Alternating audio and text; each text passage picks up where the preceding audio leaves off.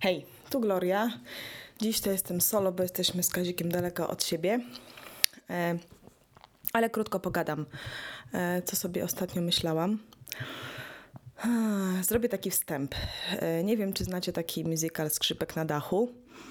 Mm, jak nie znacie, to polecam, bo jest bardzo fajny. E, I pamiętam, jak pierwszy raz go oglądałam, to ja miałam chyba coś między 13 a 15 lat. Oglądałam go z moją mamą i babcią, wielbicielkami dobrych musicali.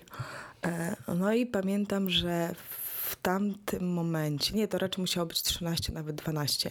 Największe wrażenie na mnie zrobiło to, kiedy Tewie ma sen, bo musi zełgać żonie. E, i ma sen, który jest oczywiście fantastyczny, jak to w snach, nie? Jest rzeczywistość taka science fiction, tam simu się zmarła jego babka, która wstaje z grobu ten cmentarz tak zrobiony jest naprawdę jak z filmów Kinga albo Tima Bartona. Super, no i pamiętam, że to na mnie zrobiło największe wrażenie. To wtedy lubiłam bardzo na jakieś takie filmy typu Niekończąca się opowieść i tak dalej.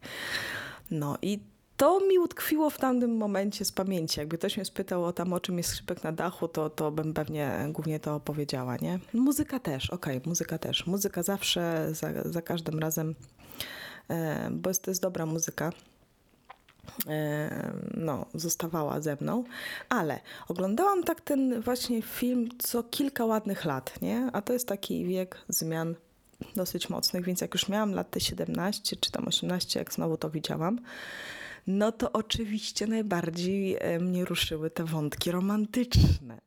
Kiedy tam te córki wychodzą za mąż, bo to były czasy, kiedy wszyscy, um, wszystkie dziewczyny, no to był największy problem, największe marzenie, e, największe oczekiwanie, nie? Kiedy wyjdę za mąż i za kogo?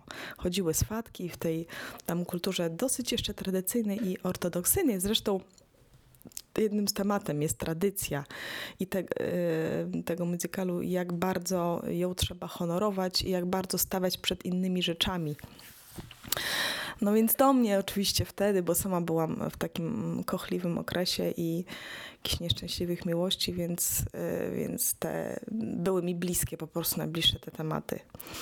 E, później kolejnych parę lat, to już było tam gdzieś no, bliżej 30, nie? 27. Już pracowałam w teatrze muzycznym w Lublinie i robiliśmy skrzypka na dachu.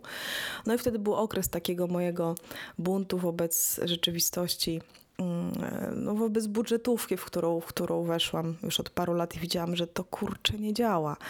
Wzięłam kredyt i to wszystko jakoś jest nie tak, to co miało dawać. Zaczęłam to obserwować i interesować się tam wolnorynkowym sektorem wiedzą libertariańską, no i tak dalej, i tak dalej. I wtedy oczywiście najbardziej y, zwrócił moją uwagę Perczyk, czyli postać, która no, jest przyszłym komunistą albo już nawet aktualnym, y, która próbuje walczyć o zmiany ustrojowe, uważa, że panowie, czyli jacyś tam władcy ziemscy i tak dalej, burżuazja ciemiężą lud i muszą robotnicy powstać, wziąć te fabryki w swoje ręce i on jedzie o to walczyć. No i te, te rozmowy tam nawiązania do Starego Testamentu. To mnie wtedy najbardziej interesowało w tym musicalu.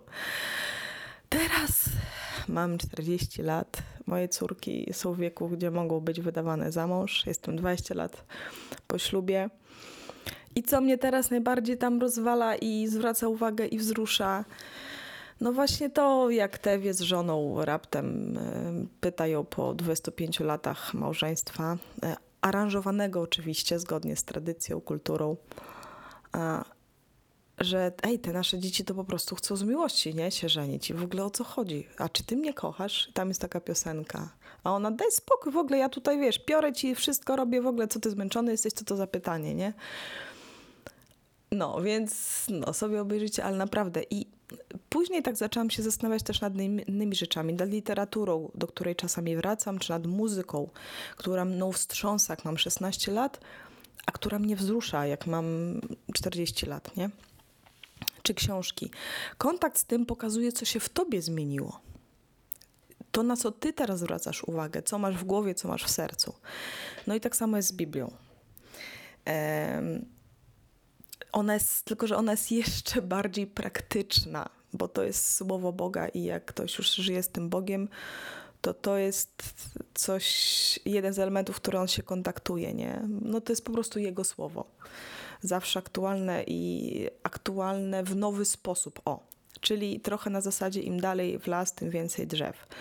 Mianowicie, jak sobie człowiek poczyta o miłości w Biblii, to i tak dużo zrozumie, teoretycznie, intelektualnie i tak dalej. Ale jak zaczyna żyć tą miłością, to zaczyna ją, czytając, coraz głębiej rozumieć i też Boga.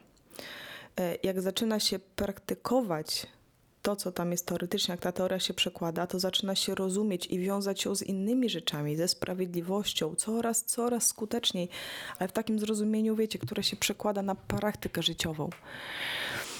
I to jest, i to jest świetne. Jak y, człowiek żyje wiarą, to to wszystkie czyta y, o tej wierze. Im bardziej zaczyna tym żyć, tym więcej odsłania mu się e, aspektów tego i głębokości tego i jakie to jest fantastyczne. Myślę, że tak będzie w ogóle coraz bardziej. Ja, ja to jestem to coraz bardziej zawsze ciekawa, że no, ach, to może być aż tak, albo w taki sposób. I co jakiś czas, za półtora roku coś znowu dotrze, coś się odblokuje, Bogu pozwolę na jakieś działanie wreszcie, albo zaryzykuję bardziej i nagle, o wow, to i może być takie. To jest fajne. Jak się czyta y, ponownie jakiś tam fragment, y, który wcześniej, no się przecież już rozumiało, już wiem, już nawet innym tłumaczyłem, jak to działa, nie? A nagle po prostu się rozumie, że to działa o wiele bardziej, o wiele szerzej. No i w takim ścisłym po połączeniu z innymi rzeczami, nie? Ta wiara, nadzieja, miłość chociażby. Ale definiowane właśnie przez Boga. I to jest, to tak naprawdę jest, że y, każdy kontakt nowy z tym słowem i życiowo, życiowy kontakt, czyli praktykowanie go, o, odsłania kolejne warstwy jakieś tego wszystkiego.